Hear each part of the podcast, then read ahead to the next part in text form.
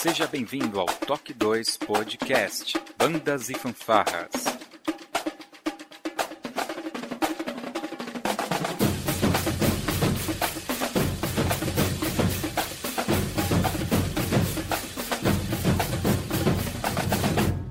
No ritmo da vida, na batida do coração.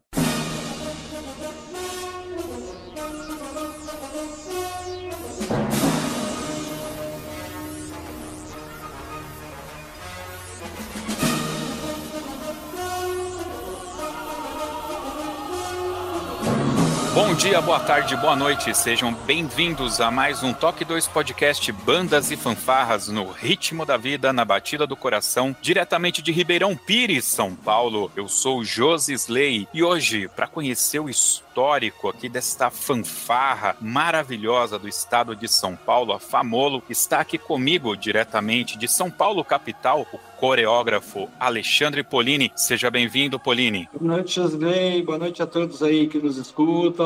Vamos lá esse papo gostoso que vai ser para falar da tão saudosa Famola aí, que marcou história pra gente e pra muita gente também. Com certeza, e faz parte da minha história, vocês vão descobrir isso. Quem quiser conhecer um pouco mais da história do Polini, de toda a trajetória dele, tem podcast aqui já com o Polini, vai ter link aqui no post. E estreando aqui no Toque 2, diretamente de São Paulo, capital, o senhor Jean Marco de Aquino, para os amigos de bandas e fanfarras, o Franguinho. Seja bem bem-vindo, Franguinho. Oi, Josley. Obrigado aí pelo convite. Estou bem animado, pessoal que ouviu o podcast, para matar um pouquinho a saudade desse tempo. Foi um tempo, assim como o Paulinho falou, bem marcante na nossa vida, bem importante, de muitas grandes histórias. Valeu. Para mim é uma honra estar tá conhecendo esse personagem. Eu já até te falei, né? Eu conhecia o personagem Franguinho e agora estou tendo essa oportunidade de estar aqui contigo. E demorou um pouco, mas nós conseguimos. Ele está aqui diretamente de Pirassununga, o maestro, arranjador e youtuber também, viu, pessoal? Rogério Geneoli, seja bem-vindo ao Toque 2. Ah, boa noite, obrigado. É, Josilei, aqui o meu nome saiu correto, né? Lá no, no, nos concursos, dificilmente. Eu agradeço o convite, é um prazer enorme estar com vocês, estar com esses dois amigos, irmãos aqui, o Franguinho, meu mestre, meu professor. É, enfim, estamos aqui para acrescentar, para conversar, trocar um, uma, ideias boas, um papo bacana e construir aí para o nosso meio. Mas obrigado pelo convite. Show de bola! Está aqui com a gente também toda a galera lá do grupo Confraria Toque 2. Se você quer participar participar das gravações, tem link aqui no post para mais informações de como fazer, beleza? É isso, pessoal. Vamos saber um pouco mais dessa história da Famolo logo depois da nossa vírgula sonora.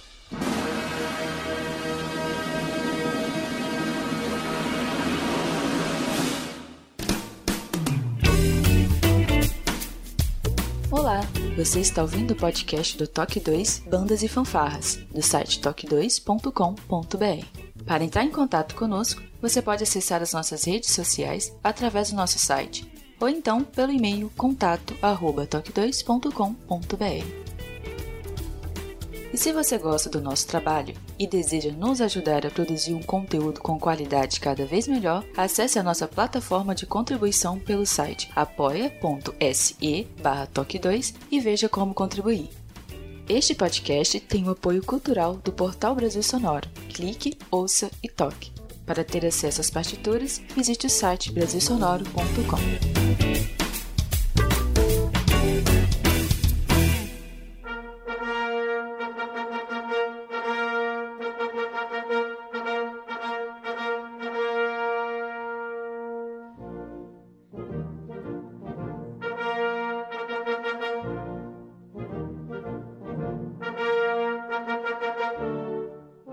bem, Rogério, você falou aí do seu nome, né? É Geneoli. Você fica imaginando também, Josisley, as coisas que eu já escutei. Eu, um professor chegou a me chamar de Claudinei. Eu queria entender aonde ele tirou esse Clau de Josi, né? É bem, bem diferente. Você citou que teve aí problemas em alguns concursos. Os caras erram mesmo, assim. Ah, é, no calor de emoção, né? Acho que até o locutor tem a sua emoção do momento, né? Mas eu não sou o único, viu? Às vezes acontece com muita gente aí e já ouvi várias coisas. Né? A gente que está no meio há muito tempo, já ouviu o nome de banda errada, nome de maestro, coreógrafo. Como eu estava contando aqui em off para vocês, já ouvi o Franguinho ser chamado de Giancarlo o Sr. Jorge corrigindo Vasques, coisas desse tipo aí.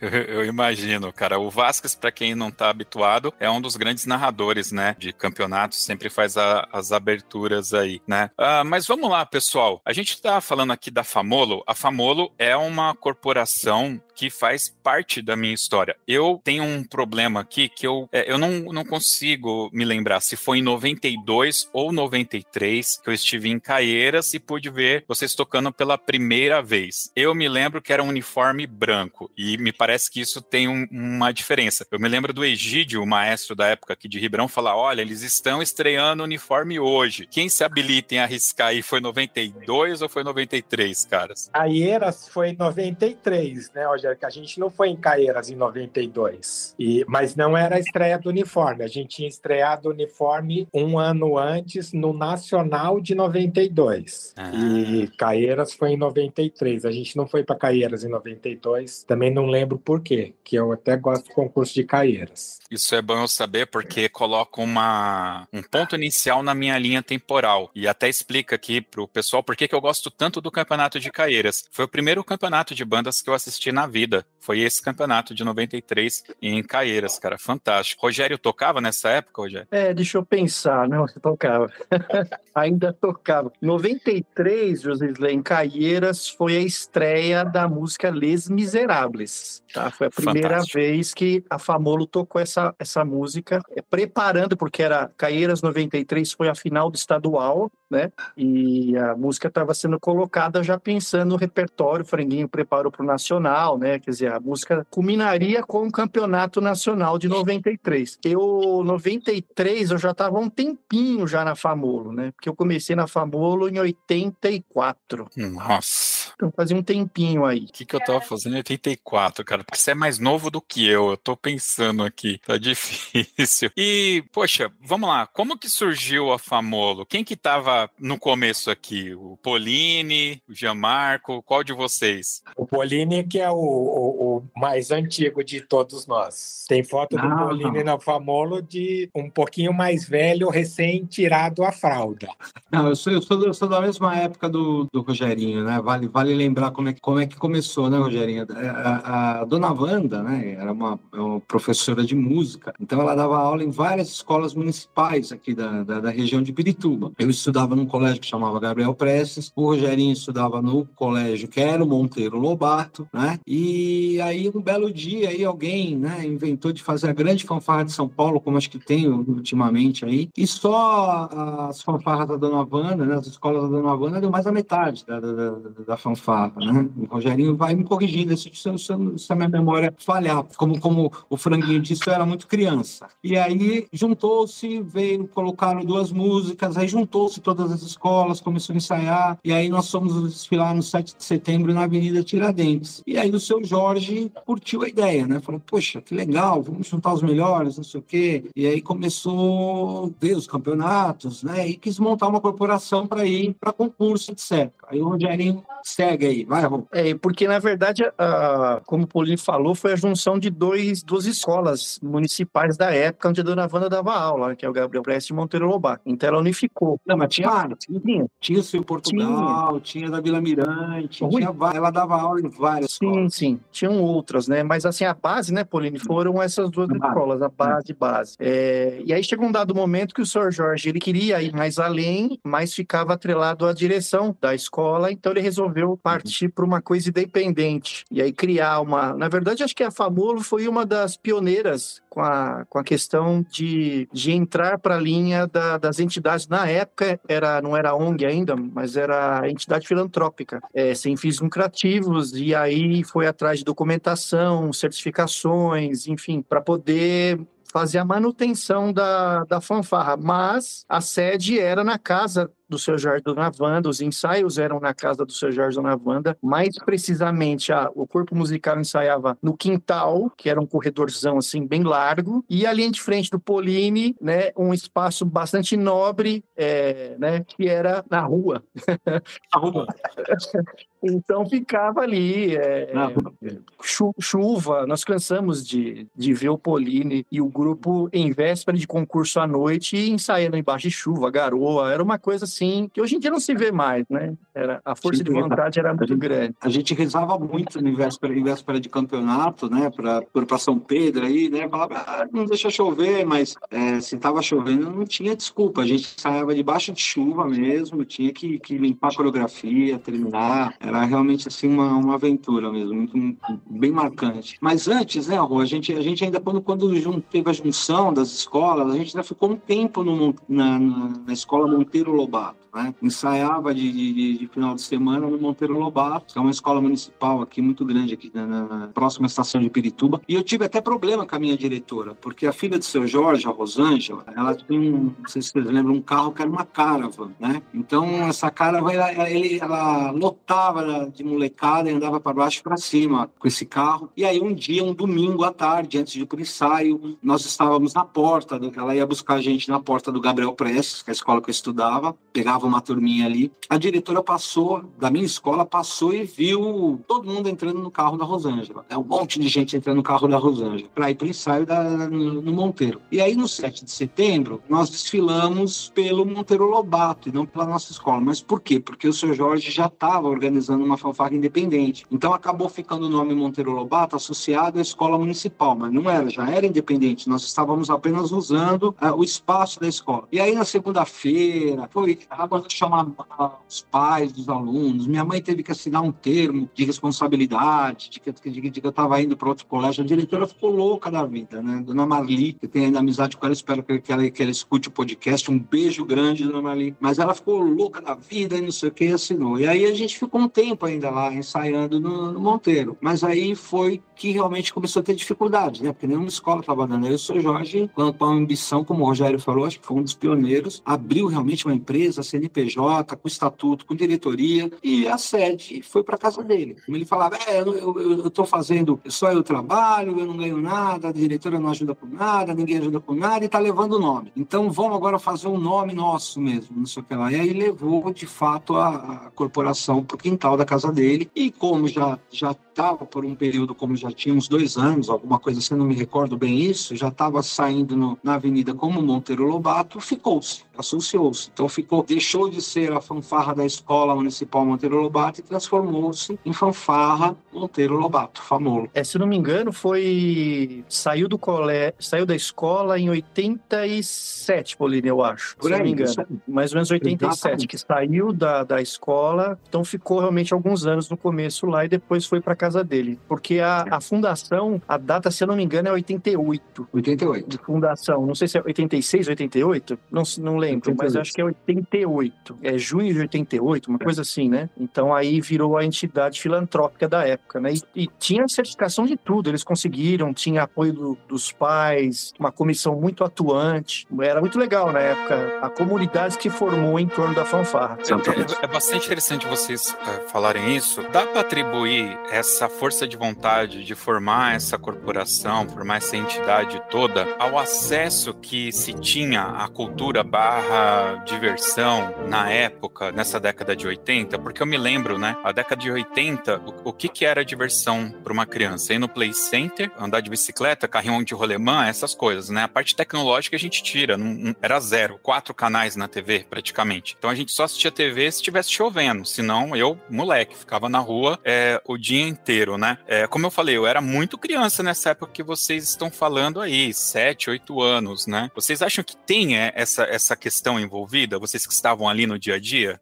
Eu, eu sim, isso era uma atividade, assim, eu, tô resgatando a minha, a minha memória de, de infância, né? Porque, porque eu entrei na fanfarra, porque de fato era, era uma atividade cultural, né? Primeiro porque eu estudava, escutava o barulho da, da fanfarra ensaiando, e todos os amigos da, da nossa cidade passavam pelas fanfarras. Chegava a ser até um, um status dentro da, da, da, escola. E realmente, isso daí é, é, fato, acho que isso daí todo mundo há de concordar que, que as opções de lazer e cultura que nós tínhamos eram ínfimas, né? Então, você participar de uma corporação, hoje você tem acesso, você tem é, aulas, por exemplo, você fazer uma aula de dança, você fazer uma aula de música, era, era tudo, tudo, tudo pago. Não tem hoje a opção que se tem, né? Que se abriu, quanto que oportunidades que foram abertas, né? no, no mundo moderno. E antigamente você não tinha isso. Então, era, era uma maneira de você fazer um, uma atividade é, tanto cultural, tanto com aprendizado musical e também de estar com, com, com seus amigos, né? Então, por isso que eu acredito que, que, que, que, que foi fácil para ele juntar, vamos dizer, crianças assim para participar disso daí, porque já vinha, como eu falei, a própria as corporações da Dona Wanda fez a grande fanfarra de São Paulo, praticamente, né? Nesse, nesse histórico desfile aí de 7 de setembro. Então, eu acredito que tem um pouquinho a ver. Agora, o se transformar né, numa entidade filantrópica, né? Isso para mim é a garra de, um, de uma pessoa. Isso daí é, era o perfil do seu Jorge. Eu acho que, que, que ele saiu da zona de conforto, né? Porque só existia corporação vinculada à prefeitura, à escola, de uma maneira ou de outra, até escolas municipais. Nós tínhamos grandes corporações de escolas municipais, Gastão Moutinho, outros nomes aí, né? É, mas isso era ideologia dele mesmo, era o perfil dele, não tem jeito. O seu Jorge era um, um pouco além, ele era um guerreiro mesmo, né? Essa coisa, vamos, vamos fazer para fazer, né? Eu concordo com o Paulinho nesse sentido que a gente não tinha muita atividade e a banda era uma coisa que chamava muita atenção. Eu, eu sou de Brasília, comecei lá. Eu entrei na escola, a, a principal motivação para estudar no colégio marista lá de Brasília era a banda. Eu, eu entrei na escola, pedi para meu pai para entrar nessa escola, porque essa escola tinha banda. E era a gente, era atividade que a gente tinha para fazer. Se não fosse isso, era como você falou mesmo, Jocelyn. A gente ficava na rua brincando, andava de bicicleta, essas coisas. Mas de atividade, de fazer é, alguma coisa é, educativa e tal, apesar que brincar na rua também é educativo, mas uma coisa é, é, era a banda, era a banda.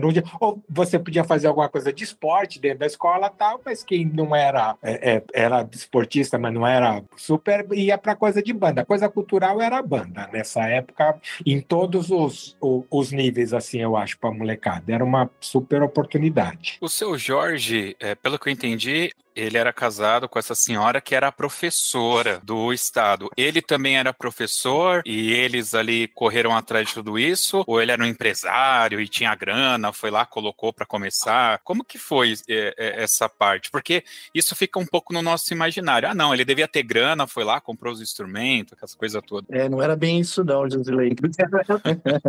Quer falar, pô? Ele fala é mais, mais, mais ou menos isso. Na verdade, assim, a dona Wanda, que era grande musicista, ela, ela tocava muito, ela, né? Para ter uma ideia, ela era a organista. A, a gente tem a, a, matriz, a igreja aqui da, da região, que chama São Luís, né? Que fica até no alto, bacana. Então, ela era a, a organista responsável por tocar em todos os casamentos durante muito tempo, né? Então, para ter um nível, você entrava na casa dela, você, ela tocava praticamente todos os instrumentos. Tinha um piano, tinha sanfona, tinha tudo que você imaginava. Então, ela era realmente a professora. Ela Só foi ela... professora de acordeon. Acordeon. Do Vanderlei Cardoso. Queria lembrar a palavra. É, então ela, ela era a grande artista, era acordeon. Falei sanfona, mas acordeon. É, é tal negócio, né? Que para mim ainda é bombardino. Não adianta. Exatamente. Tá, tá, toca bombardino. Não vem falar com outra coisa, mas é o. Enfim, o acordeão para mim é a sanfona. Então, é, ela que era grande musicista. Só que a dona Wanda sempre teve muito problema de saúde. Tanto que até na vida a gente pensou que, que falando um pouquinho que ela que fosse se despedir primeiro dela, e no final ela foi a última qual nós nos despedimos. Ela, todo mundo foi embora antes dela. Mas ela sempre teve muito problema de saúde, problemas sérios de saúde, de ficar internada. Ela era uma pessoa com a saúde bem frágil. Então, nesse período em que o Sr. Jorge o marido dela, né, o esposo, entrou na, conheceu ele, que ele entrou na, na, no circuito, foi uma fase em que ela ficou internada. Teve que passar por uma cirurgia muito séria de, de retirar alguns órgãos, se não me engano, baço, algumas coisas assim. E para não perder, a, não sei, aí, um, aí um, é uma incógnita que nós temos até hoje. As aulas dela, quem substituiu ela nas aulas foi o seu Jorge, com algumas escolas, e a filha dela, Rosângela, em outra escola. Então, o seu Jorge assumiu as aulas no Monteiro Lobato e no Gabriel Prestes, quem, quem era a professora, né, a instrutora que ia lá nos ensaios, era a Rosângela. Então eles dividiram aí alguma coisa. Eu acho que algum, algum plano de seleção, acho que tinha na prefeitura, alguma coisa nesse aspecto. Então foi aí que entrou o seu Jorge. E aí foi que ele também, acho que entrou no universo de vez, né? Porque até então ele era o esposo da, da, da, da musicista. E aí acho que ele começou a viver e aí ele trouxe a pensamento dele, porque ele, ele era empresário, ele tinha serralheria, ele, ele tinha uma serralheria muito grande no, no bairro de Jaraguá, trabalhava muito com essas coisas. E acho que ele resolveu, começou a viver o pisquinho das bandas de fanfarras, como todos nós, né? Acho que quem entra uma vez na vida é para eternidade. Tem jeito, é muito Rogerinho, não viciante, tô falando né? besteira, né? É isso mesmo, não é? Não, é isso aí, perfeitamente. Acho que ele entrou no universo de bandas e fanfarras e se apaixonou, e aí não abandonou mais. tanto é que ele se aperfeiçoou tanto na, na- no métier que ele conhecia de ferramentaria, é, ele se tornou até uma pessoa que fazia manutenção de instrumentos, que fazia construção de instrumentos. Ele construiu pelo menos duas campanas. Uma eu tive oportunidade de ver do começo ao final, a outra o Franguinho acompanhou com ele, né? A primeira, ele fez a concerto de instrumentos. No começo, onde as fanfarras tinham um gatilho, ele engatilhava, ele que engatilhava tudo. Enfim, ele era uma pessoa que depois se tornou totalmente bandas e fanfarras. Ele era apaixonado e a alegria dele era ver a fanfarra na rua. É, é, o que deixava ele mais feliz era ver a fanfarra na rua. Show de bola. Só é, é, complementando, era um pouco disso. O seu Jorge era um cara. é, hoje eu vejo, por exemplo, eu sou muito próximo do Adalto Soares, da Lira de Tatuí. E o Adalto é uma versão moderna do seu Jorge, assim, mas que é um cara que também arruma instrumento, conserta e tal. É, é, constrói, faz trompa natural. O seu Jorge fazia tudo isso. Ele pegou todo esse conhecimento que ele tinha de serralheiro, e aí depois ele. A, a solda que usa em serralheria não é a mesma solda que em instrumento, que é uma solda de stack, mas aí ele foi pegando essa tecnologia, então o Monteiro era um lugar. E, e aí o que, que acontecia? O custo da fanfarra caía muito, porque ele arrumava as coisas, ele construía o que a gente não tinha. É, então, grande parte do, do que o Monteiro se tornou e, e a condição de uma fanfarra super pobre, né? Uma fanfarra, gente não tinha dinheiro para nada, a condição dessa fanfarra sair para disputar campeonato, fazer as coisas, em grande parte passava por esse talento do seu Jorge, que, que era um cara desses. é, hoje chama marido de aluguel, aí essas coisas. Seu Jorge fazia de tudo, de tudo. Qualquer coisa, de é, consertar a sola de sapato, a instalação hidráulica e elétrica, ele fazia tudo, tudo, tudo. Show.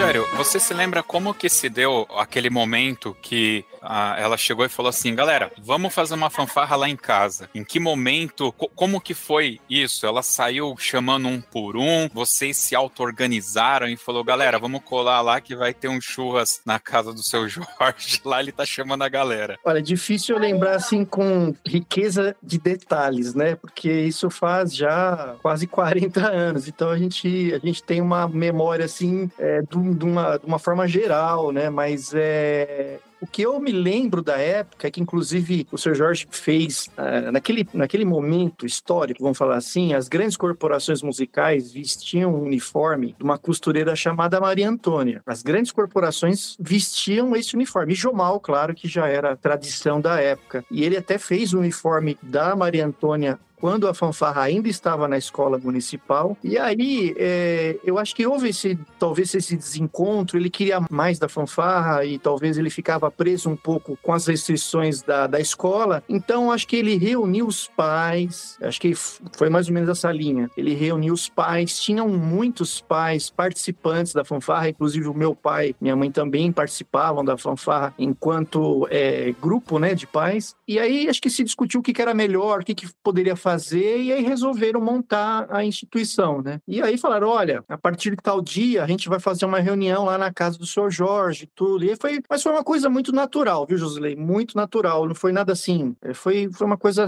natural, onde um momento a gente estava ali na escola e de repente a gente estava na casa dele para continuar o trabalho. Tanto é que, na época, a- o senhor Jorge, assim, ele regeu a fanfarra no começo da fanfarra, mas ele, ele não era, ele não tinha formação, ele era uma pessoa que gostava. Então, ele já sacou no começo que ele não tinha condições de, de seguir à frente, porque a fanfarra começou a crescer muito rapidamente. Então, as duas primeiras pessoas que chegaram para ajudar a fanfarra à época eram. É, eles eram é, da área militar, né, Pauline? Se me corrija se eu estiver errado. Era o Eliseu e o Zé Maria, que eram dois militares. Se eu não me engano, eles tinham uma fanfarra lá no Capistrano de Abreu, que é ali é, fronteira ali com Guarulhos. Uma fanfarra que a, que a dona Wanda gostava muito, porque eles tinham uma ordem unida, era coisa assim de, de assombrar qualquer um. Perfeito, sincronismo, alinhamento, cobertura. E, inclusive, foram, foram os dois que ensaiaram toda a parte de ordem unida da fanfarra. A fanfarra da, da, do Monteiro Lobato, da Famula, tinha uma ordem unida impecável, mas porque a, o trabalho de ordem unida não se compara ao que é feito hoje. Não tem nem como a gente é, colocar em paralelo, porque era um trabalho totalmente diferente. Concepção técnica, concepção de ensaio, fórmula de ensaio, tempo de ensaio era totalmente diferente do que é feito hoje. E, e eles que começaram a colocar músicas na, na, na, época da fanfarra. Só que era assim, ainda tudo muito perceptivo, né? Não tinha é, partitura, era tudo tocou, repita, tocou, repete. Então, então era assim. Mas essa transição, eu até já fui um pouco mais para frente, mas essa transição do que você perguntou, acho que foi muito natural, assim, eu não me lembro de nada abrupto ou nada, foi uma coisa bem natural de consenso com os pais, e aí resolveu fazer esse trabalho independente.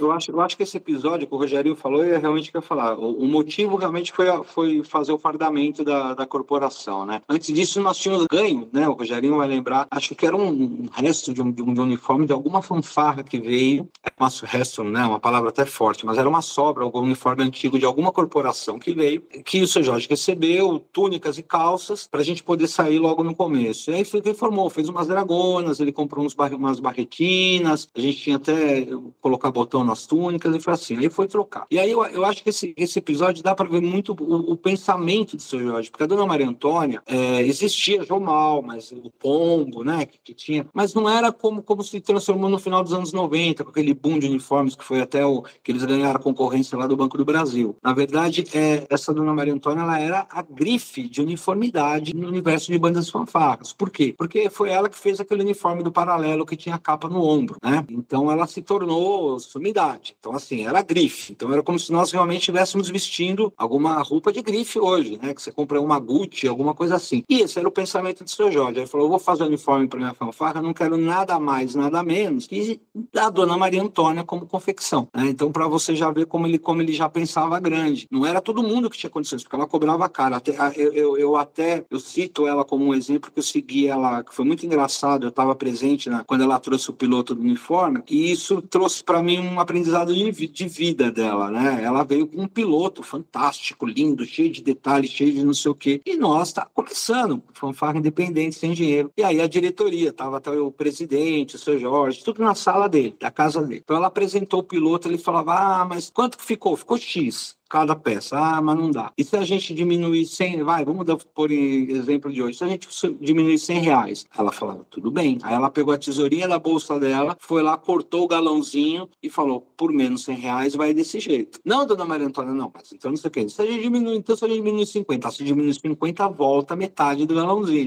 Então, foi, foi, é, foi, esse dia foi muito marcante, porque eu não sei, até com, com trabalho hoje eu faço isso, né? Eu dou meu preço, você quer, eu, a pessoa chora, tudo bem, você chora, eu tiro. Então eu lembro desse, exatamente do dia que ela apresentou o, o, o, piloto, que ela fez bem isso mesmo. Não, olha, é esse galão. Se o senhor quiser que eu reduza, eu posso reduzir até 500, mas aí eu vou pôr cianinha. E foi mais ou menos esse nível, né? E no fim acertou-se, ela, ela, fez um modelo realmente histórico, que, que marcou, ah, era inusitado, que era a cara do seu Jorge, isso, aquele detalhe na, na, na, barra, que quando marchava ficava muito bonito, ninguém tinha aqui, todo mundo tinha faixa na, nas calças, né? E aí ela colocou como um quadrado bicudo na, nas barras, e, e, aquilo ali, quando marchava, dava, dava um, um, visual muito bacana. Mas isso daí mostra bem o que o Rogério falou, qual era o, o perfil do seu Jorge. Ele não se contentava com pouco, não. Ele foi e conseguiu, e fizemos Maria Antônia. O, o primeiro uniforme foi Maria Antônia. Desde o início de tudo isso, como que foi a participação de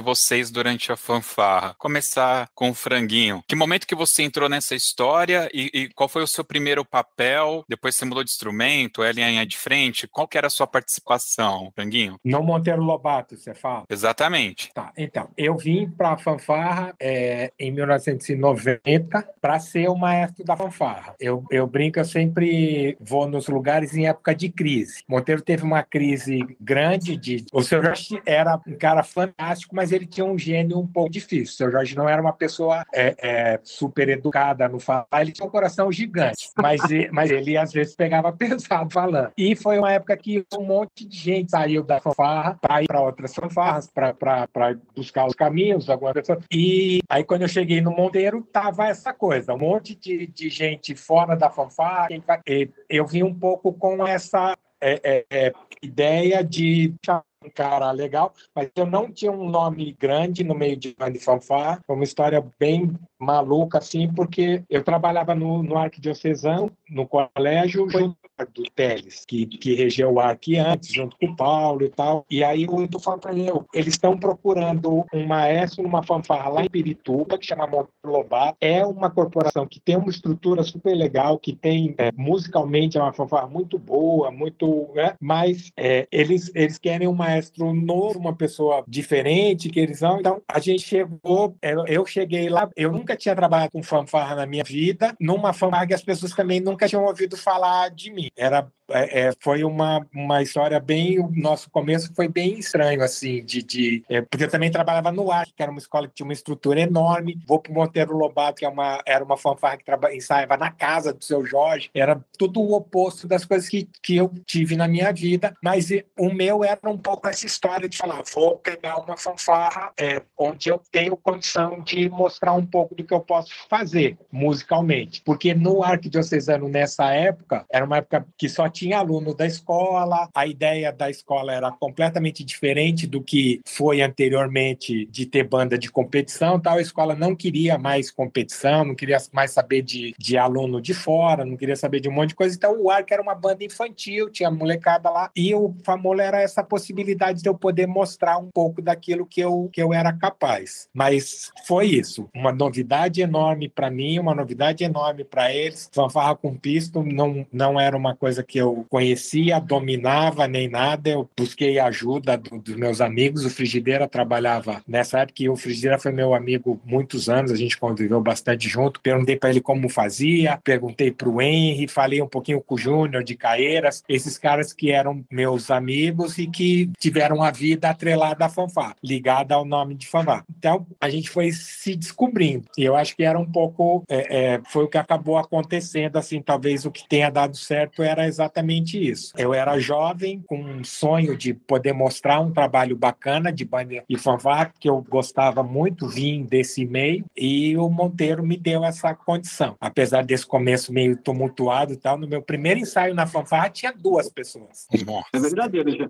É tão verdadeiro, já, que nessa época eu estava fora, né? Vale a gente lembrar aqui que, que antes né, o Rogerinho falou aí do, do Zé Maria, do pessoal que deu o primeiro pontapé, mas depois, logo depois dele chegou o Joel, né? O Joel, que hoje é o maestro de louveira, e o Joel foi que deu o primeiro grande boom na fanfarra, né? Que realmente quem, quem, quem lançou aí o nome da, no circuito do Monteiro na, na, no meio de bandas foi nas mãos do Joel. E aí passou por um período e realmente já falou, no final do período do Joel, ele recebeu, acho que foi já, já logo que ele foi para Louveira, ele recebeu um convite em Louveira, as coisas não estavam, não eram fáceis, não, né? tinham dificuldade no Monteiro, aquele problema de arrumar dinheiro para ônibus, né? dessas coisas, e ele eh, foi trabalhar em Louveira e começou a desanimar também por conta de probleminhas internos, né, com esse jeito peculiar que o seu Jorge tinha. E aí realmente saiu o Joel, a fanfarra ficou sem maestro e a gente desentendeu, inclusive eu estava me desentendido com o seu Jorge, eu estava fora, né? Aí, aí encerrou o circuito, porque na época a gente ensaiava assim, não é, não é como hoje, né? Assim, começava a ensaiar no, no, final do ano, já começava em janeiro, porque o circuito de, de concurso, já março você já tinha aí grandes campeonatos para sair, né? Era, geralmente começava Montemor, aí vinha Montemor, Jacareí, era um atrás do outro. Então, quando chegou no começo do ano, nós estávamos sem maestro. Eu estava de mal aí do, do, do, do seu Jorge também, estava fora. Então, estava sem, como o Geo falou, tinha dois componentes, não tinha linha de frente saindo. Aí, um belo dia, eu tô na minha casa, toco o telefone, eu atendo e falo assim: olha, boa noite, Pauline, você é Pauline? Eu assim, eu falo, ó, eu sou o Jean Marco, sou o Franguinho, novo maestro aí da, da fanfarra, esse ano nós vamos tocar tal música, tal música, tá? A gente tá no seu... Eu falei, o telefone, meu, que cara abusado, né? Só que aí ele me falou o repertório. Quando ele me falou o repertório, eu falei, não, pera um pouquinho, deixa eu escutar, porque daí era fantástica as músicas, né? Eu lembro perfeitamente. Era o West Side Story e o Viagem ao Centro da Terra. E o West Side Story, para mim, foi marcante, é uma música maravilhosa. Aí eu falei, eu vou, vou, vou conhecer esse cara. Aí apareci no domingo. E aí o Jean engrenou, né? Aí o Rogerinho fala aí da parte musical. Que aí teve uma reestrutura. Veio, veio uma turminha aí com, com, com, com Jean, né? Aí começou realmente um novo ciclo no Monteiro. É, acho que só primeiro, Poline, seria legal registrar o, a passagem do Joel, Sim. que foi muito marcante também, né? E o Joel, na verdade, ele, ele trabalhava, acho que no Rito Comitani, que era a fanfarra de Franco Sim. da Rocha. O Joel era aluno do, do Jairo. E na época, o seu Jorge comprou um arranjo do Jairo. Porque assim, o E o Zé Maria, eles só lecionavam por percepção. Então não tinha partitura. E os alunos, olha só como as coisas são loucas, né? Tinha aluno que já queria ler música de forma um pouco mais é, profunda. Então já exigia certas coisas. Então houve um problema lá e o seu Jorge comprou um arranjo do Jairo. É porque o Jairo já na época já era um maestro renomado, né? E ele comprou do Jairo o arranjo para fanfarra com pisto é, da Primavera de Vivaldi. Olha só que loucura isso.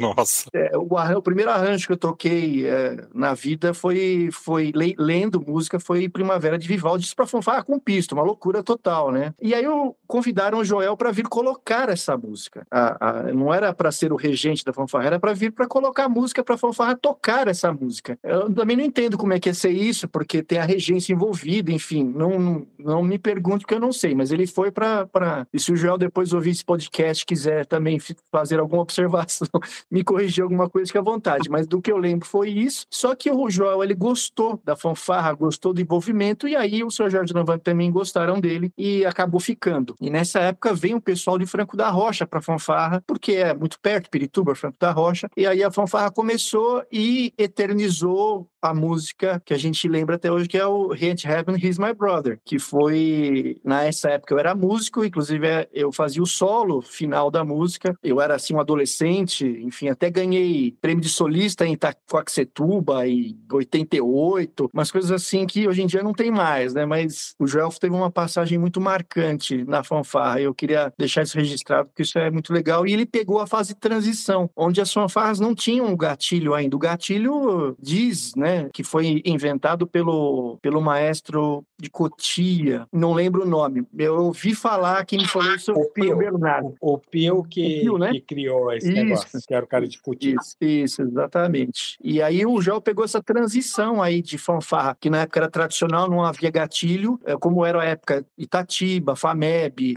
o, o Otto, o Paralelo, eram grandes fanfarras, mas não existia o gatilho. O gatilho foi a invenção aí do Pio, e aí chegou na fanfarra, o Joel pegou essa transição aí, onde começou a se harmonizar as músicas. E o Joel, assim, é um cara que tinha uma, uma parte de arranjo harmônico lindo, assim, ele sempre fez coisas assim impressionantes. E o, o, o He's My Brother ele acabou se, sendo eternizado, né? Ficou sendo o hit da fanfarra até hoje, a gente lembra. Eu toquei em Santana de Parnaíba essa música meses meses não, dias depois, né, Paulinho, do falecimento do seu Jorge com uma homenagem em Calheiras. As pessoas podem não entender isso, mas ali foi uma homenagem que a gente fez pro seu Jorge em falecimento dele. Enfim, é, esse foi o começo. Depois, aí o franguinho aí, ele continua. Mas vale colocar também sobre, sobre o Joel, né, querido amigo também, que a primeira música que nós, quando estreou, que ele colocou o Imagine, né, e pela primeira vez, né, foi o Imagine, um arranjo lindo, né, que, que é emocionante, e eu, e eu assim, todo esse meu tempo, em toda essa vida de banda aí, eu nunca vi o que aconteceu conosco. No concurso, acho que foi Jacareí, não, não é Jacareí, é Santos Isabel. Arujá. Santos, Arujá. Arujá. Concurso de Arujá, que choveu, tivemos que trocar dentro do estádio. E foi a estreia do, do, do Imagine. E quando a fanfarra terminou de tocar, foi assim, foi ovacionada, porque a música realmente mexe, né? Hoje, que, que quem escuta fala, mas na, na época foi ovacionada e pela primeira vez pediram um bis fora, né? Nunca vi isso num, num campeonato. Quando terminou as duas músicas de competição, tocou acho que Merch e o Imagine. E aí, quando terminou o Imagine, falou: Não, queremos ouvir a fanfarra de novo. Pediram uma terceira música, já não competindo, né? Porque o, o estádio veio, veio abaixo. Tanto que naquele dia nós ganhamos da, da, da fanfarra de Itatiba, né? Teve uma Befama e, e do Itatiba, que eram as duas grandes né? concorrentes. Befama e Itatiba, e o paralelo tinha. E Befama tinha ganho, já tinha tido aquela, aquele histórico dia que, o, que Itatiba retornou e ganhou do paralelo, e teve aquele quebra-pau em Guarulhos. E logo em seguida, né, nós ganhamos do Befama com, com, com a estreia. O Befama com a FAMEB. A FAMEB ficou todo mundo quietinho, veio dar os parabéns, não teve briga nenhuma. Mas eu acho que vale lembrar isso. Mas realmente o Joel, o Joel marcou bastante, deu, foi o que eu falei. Ele, ele como o próprio Rogerinho explicou aí, tecnicamente, musicalmente, é, ele trouxe um grande, um grande passo pra gente. Aí terminou a história do Joel, começou um terceiro ciclo. Aí veio esse tal de franguinho. Quando chegou esse tal de franguinho. Mas era isso, Josley. A, a impressão que eu tinha da, da, da, do Monteiro Lobato, eu tinha dado nota no concurso da Vila Prudente. Então eu tinha visto a fanfarra tocando Falda Rita, tocando Miss My Brother. Era um fanfarrão, muito bom. Uma fanfarra linda. É, é, super estruturada, uma linha de frente vistosa pra caramba. Uma fanfarra legal. Aí quando eu recebi o convite, eu falei, pô, vou nessa fanfarra, porque aí eu vou conseguir fazer é, é, um trabalho legal, vou conseguir mostrar um pouquinho do que eu posso fazer musicalmente e tal. Aí foi essa coisa, essa decepção de chegar lá e ser tudo um pouco diferente do que eu tinha imaginado, mas muito legal porque é engraçado, que é como o, o Rogerinho falou, que o Joel foi para colocar música e acabou gostando e tal. Isso era uma coisa do Monteiro impressionante, como as pessoas faziam você se sentir bem lá dentro. Eu, é, na época que eu fui para o Monteiro, a mãe da dona Wanda era viva ainda. Nossa, ela fazia macarrão com porpê para mim comer domingo lá. Tinha, tinha isso. A dona. A esposa do seu Pedro, Rogério. Dona Zenilda. a dona Zenilda. É, eu era viciado em café, fumava muito nessa época ela fazia garrafa de café, deixava. Então, assim, o Monteiro, é, o pai do Doglinhas, o seu. O, seu Carlos. Vai, seu Carlos. seu Carlos. É, é, as pessoas se tratavam bem demais. Era um seu lugar Pedro, onde né? a gente se sentia muito acolhido. Muito acolhido. E, e aí você ah. vai começando a animar, vai se envolvendo. Eu brinco, eu fui contratado no Monteiro para fazer um ensaio por semana domingo. Aí depois eu já ia no domingo, é, é porque a mãe da dona Wanda me convidava para almoçar, então eu já ia na hora do almoço. Aí, ah, vem no sábado, aí, ah, vamos fazer uns ensaios essa no sábado. Eu sei que chegou uma época a gente quinta, sábado e domingo. E a gente ia fazendo, mas, mas era isso. Eles iam envolvendo a gente nessa, nesse ciclo de, de, de ciclo de ser bem tratado, ser bem recebido e tal. Quando você via, você estava trabalhando cinco vezes na semana, nem perguntava de dinheiro mais, de pagamento, nem nada, e ia fazendo as coisas. Era muito, muito legal, assim.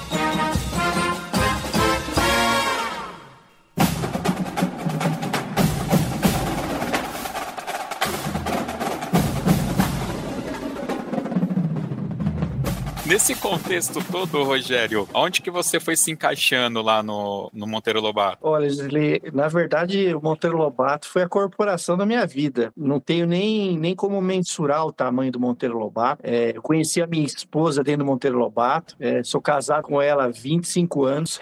então, o senhor Jorge foi um segundo pai, foi uma pessoa que eu aprendi uh, alguns valores da vida que eu também não tenho como mensurar. A fanfarra constrói o caráter do cidadão. Mas assim, eu, eu comecei muito, muito jovem, né? Em 84, uma criança, e fui até 2000 e 2007. Então, eu não sei se eu fui o, o componente final, é, o último, a última participação foi como maestro durante a reformulação, depois da saída da Cristina, que foi entre 2003 e 2007. Aí depois de 2007 eu assumi o Águias Negras em 2008. Mas eu não sei, acho que eu fui o, talvez, né, Poli? Não sei, acho que eu fui o componente mais longevo da corporação. Sim, sim. sim. Mas, Isso sem dúvida, sem dúvidas. Mas a Famola, sim, a gente tem muita história. Se fosse contar tudo aqui, né, Poli e Franguinho, acho que daria um podcast ah, de uns cinco dias. É muita coisa para contar, mas é a Famolo é, vai ficar sempre guardado no fundo do coração pelas pessoas, pela amizade. Tudo que o Franguinho falou não era só questão da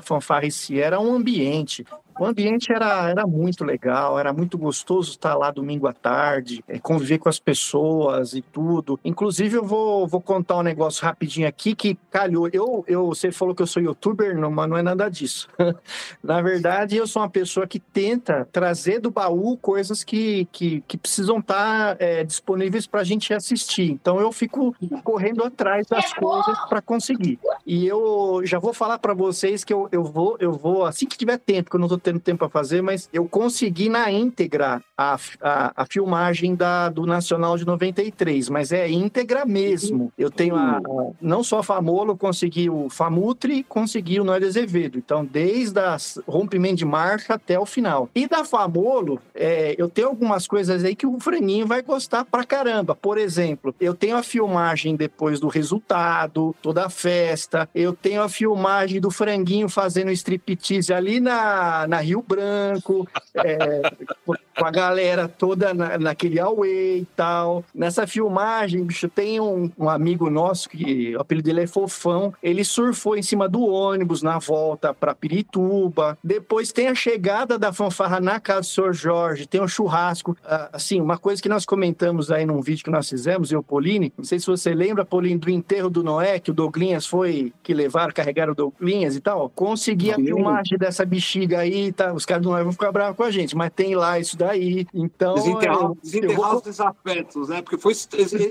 foi histórico. Acho que, acho que esse dia realmente foi histórico. Em, a, a, até hoje, quando eu me encontro com o Marquinhos, a gente fala disso, a gente dá risada disso. Mas na época foi, foi realmente histórico. Foi, pra gente foi uma grande né, consagração, mas acabou virando assim um, uma história do meio de bandas. É muito engraçado isso, né? Como de repente você vê uma coisa tão, tão aleatória. E esse enterro aí que foi feito, isso daí era, era, era uma, como, como posso falar, um desengasgo de seu Jorge, que ele estava engasgado com alguns componentes né, dele, que assim como, como o Rogerinho, né, o Rogério, é, tinha uns componentes também que eram, que a gente falava que era o chaveirinho de seu Jorge, que estava desde o começo, que era os, a, a, raiz de Pirituba, né, o Rorô, o Edinaldo, né, esse pessoal aí. E eles, né, acho que nesse mesmo período, não sei se o Jean chegou a ensaiar com eles ou eles saíram na época do Joel. Não, eles já tinham na... saído, eu vim né, exatamente saído. nessa essa crise, então, dessa saída deles. Então a grande é. mágoa do seu Jorge é que esse pessoal raiz, aí só ficou o Rogerinho do raiz, mas esse pessoal raiz aí, o Rorô, o Edinaldo, que eram os aluninhos da, da, das escolas da Dona Wanda aí, eles saíram e dispersaram, né? Foram pro, acho que pro Noé, pro Paralelo, não sei. Aí o Jean chegou, começou a ensaiar e ganhou, ganhou o Campeonato Nacional do Noé. Então o seu Jorge, né? Como, como o, Jean, o Jean próprio falou, ele tinha aquele jeitinho peculiar dele, é, era o começo das, das filmadoras, das filmagens, fizeram lá uma brincadeira interna na nossa comemoração, a gente estava no churrasco, porque tudo virava churrasco, né? Um dos, um dos instrumentos que, que como já falou que o Sr. Jorge fez lá na serralheria dele, um dos, dos, instrumentos mais usados da fanfarra foi a mega churrasqueira, churrasqueira. que ele fez, né? Ele, ele fez uma churrasqueira especial e essa churrasqueira, acho que, acho que tem a Rosângela, acho que tem ela até hoje, e tava, a gente tava lá comemorando, e aí alguém falou, vamos fazer o enterro na brincadeira, né? Cerveja, vai, fizeram o enterro no filmou. O seu Jorge, depois, no dia seguinte, pegou uma cópia dessa fita e aquele recado da La Garcia, né? Entregou na mão de alguém que sabia que ia chegar que ia chegar ao conhecimento desses outros alguém, né? E aí virou essa história toda aí que depois teve, teve até uma confusão no concurso aí, mas era bem a cara dele. Ele foi, foi, um, foi ele estava bem magoado nisso. O Jorge era daquele que se magoava para a vida inteira mesmo, ficava triste de, de, de você deixa para lá, não, não e falava anos. Era, era uma era uma coisa engraçada. Então nesse dia aí esse esse enterro aí que o Rogerinho tá falando foi aconteceu isso daí. E, meu, fantástico. acho que você tem que Mas o contrário também era verdade verdadeiro. Ele, é. ele era amigo para a vida inteira também. Nossa. Se você era amigo do seu Jorge, era para o resto da vida. É intenso em tudo, né, Jean? Não tinha meio termo com ele. Ele, ele não tinha falsidade. Como, como o Rogério falou, ele, a gente, é, ele, sempre quem está à frente, né, o, o instrutor, o maestro, que, que seja, acaba assumindo esse papel também de pai, de, né, de vida para a gente. Então, a gente teve um exemplo com o seu Jorge muito, muito disso da, da, da sinceridade, até, às vezes até demais, muito franco. Então, você sabia que se, o que ele pensava sobre você, ele tinha que falar, tanto para o bem como, pro, né, como na mágoa. Então, ele falava mesmo, não, não tinha conversinha por trás, não. Ele era direto. Isso, isso a gente aprendeu tanto. Até, até tem a história, né, do, do, do, de uma eliminatória, acho que, foi da época do Jean, que a gente foi para uma eliminatória, na época do concurso estadual que, que, que o Faleiros organizava. Você ganhava, por exemplo, um estadual nacional, aí você tinha direito, você tinha direito a fazer algumas apresentações, tinha um negócio assim, né? Primeiro lugar, ganhava quatro apresentações no ano, coisa assim. Aí a gente foi numa apresentação num bairro aí no, no, em São Paulo, aqui na Zona Sul, não sei o que lá, e o jeito, e o, o jeito pai do seu Jorge era assim, ele era o primeiro a descer do ônibus, ele ia lá na cozinha, ele olhava, falava, minhas crianças, né, tudo olhava e se ele não ia com a cara da comida, meu amigo, desculpa, né? E nesse dia a gente né, se apresentou e na hora de comer, ou já tinha acabado, ou ele não gostou da comida que estavam servindo. Mandou todo mundo. Tinha acabado, Pauline. Tinha acabado, já né? Tinha acabado. A gente chegou para comer, já não tinha mais. Ele ficou louco da vida. Louco da vida. Botou todo mundo no ônibus. É, eu, eu, eu, era, eu era jovem, eu era moleque nesse dia, né? Então não, não, não trabalhava, tal, só estudava. Aí Aí ele parou no primeiro McDonald's que ele viu, foi lá no gerente, mandou fazer lanche para a fanfarra inteira, serviu, todo mundo comeu o lanche do McDonald's. Aí chegamos na, na, na sede e tal, todo mundo foi embora. Ele, aí ele virou para mim e falou: Lene, vamos comigo amanhã lá na secretaria? Eu falei: Vamos, senhor, vamos. Aí passou na minha casa, me pegou, fomos até a secretaria. Ele subiu lá, era a secretaria de esporte, que fica ali no centro de São Paulo, né? Que o Faleiro estava lá, pediu para falar com o Faleiro, que o Faleiro, ô, oh, seu Jorge, tudo bem? Aí ele, é, tudo bem, nada, pegou a nota fiscal, bateu na mesa dele falou: é, pé, pé, pé, pé, onde já se viu, não tinha comida para minhas crianças. Falou, falou, falou. Sei que ele saiu de lá com cheque, né? Foi reembolsado, foi reembolsado. Então, esse era, o perfil do seu Jorge, muito, muito intenso em tudo, né? Muito intenso em tudo. Mas só voltando nesse negócio do enterro, que eu só queria fazer o registro, que às vezes as pessoas ouvem, né, e acham que é um desrespeito. Na verdade, na, da época, eu acho, foi uma grande homenagem ao Noé. O cara fala, mas como assim? O Noé é uma fanfarra que dispensa comentário. O trabalho do Marquinhos, a qualidade musical, Impressionante. Eu era um dos desertores. eu cheguei com o franguinho e já estava na fanfarra alguns ensaios depois, porque eu estava no Noé. Eu tinha saído da Famolo e tinha ido para o Noé, porque eu queria estudar trompete com Marquinhos. Estudei um pouco de trompete com Marquinhos. Então, é, assim, a qualidade do Noé era tão impressionante que, para uma fanfarra ganhar do Noé, tinha que ser muito bom, muito bom mesmo, né? Porque a fanfarra era, era, era uma coisa que hoje, né, a qualidade musical era incrível. Então, acho que o enterro foi uma grande homenagem. Falar assim, nós conseguimos conseguimos ganhar desses caras que são excelentes. Então, é, não vejo isso como uma maldade, eu vejo como uma, uma coisa. Claro que na época deu um chabu danado, porque o concurso seguinte, acho que foi Atibaia, se não me engano, em 94, é, que deu uma zebra danada. deu briga e tudo, mas, enfim, era uma coisa que existia uma rincha técnica. A, a, o trio, né? Famulo, Famutri e Noé de Azevedo, para mim, é, não tem comparação a qualquer outra época. Respeito ao Albert Salote, respeito Sion, respeito o próprio Águas Negras onde eu estive, mas Famolo não é. E Famutri, a competição era num nível, é assim, era franguinho, frigideira e Marquinhos. Você quer mais o quê? Não dá para comparar com nada, era muito complicado. Mas assim, é, ambos três são três amigos queridos, mas eu, eu acho que vale o Jean falar um pouquinho disso, que eu acho que foi histórico, né, Jean? Porque quando, quando o, Jean, o Jean assumiu, eu estou falando minha percepção, vai, do lado de fora, né? A percepção de, de coreógrafo do lado de fora. Quando o Jean assumiu aí o, o Monteiro, as fanfarras com pistos tinha um, um, estilo de repertório, né? Era aquelas músicas, a, a, a, parte de percussão, o, o, máximo que se tinha no chuveiro, um rom-tom-tom, né? Que a gente até brincou antes de começar com o que o Jean falou que ficou cansou de esperar a, a, linha de frente se arrumar quando, quando eu falei que na verdade é o contrário, a gente que ficava esperando a percussão se afinar. E aí o Jean trouxe aí para mim, eu acho que foi marcante para o meio de fanfarra com piso, e numa época que eu tô aqui com ele conversando conosco, que eu falo, ele trouxe toda uma nova visão de repertório para o universo de fanfarras com piso. Não é isso, Jean? Fala aí pra gente.